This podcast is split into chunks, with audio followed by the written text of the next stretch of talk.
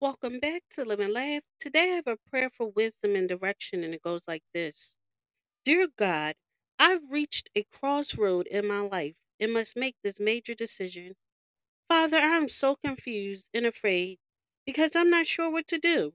So I turn to you for advice and knowledge. Lord, fill me with your knowledge.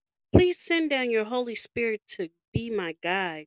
Show me how to accomplish it and assist me in seeing and hearing you. I have no idea what will happen if I make this decision, but you do. So, Lord, I place my complete trust in you to tell me what to do.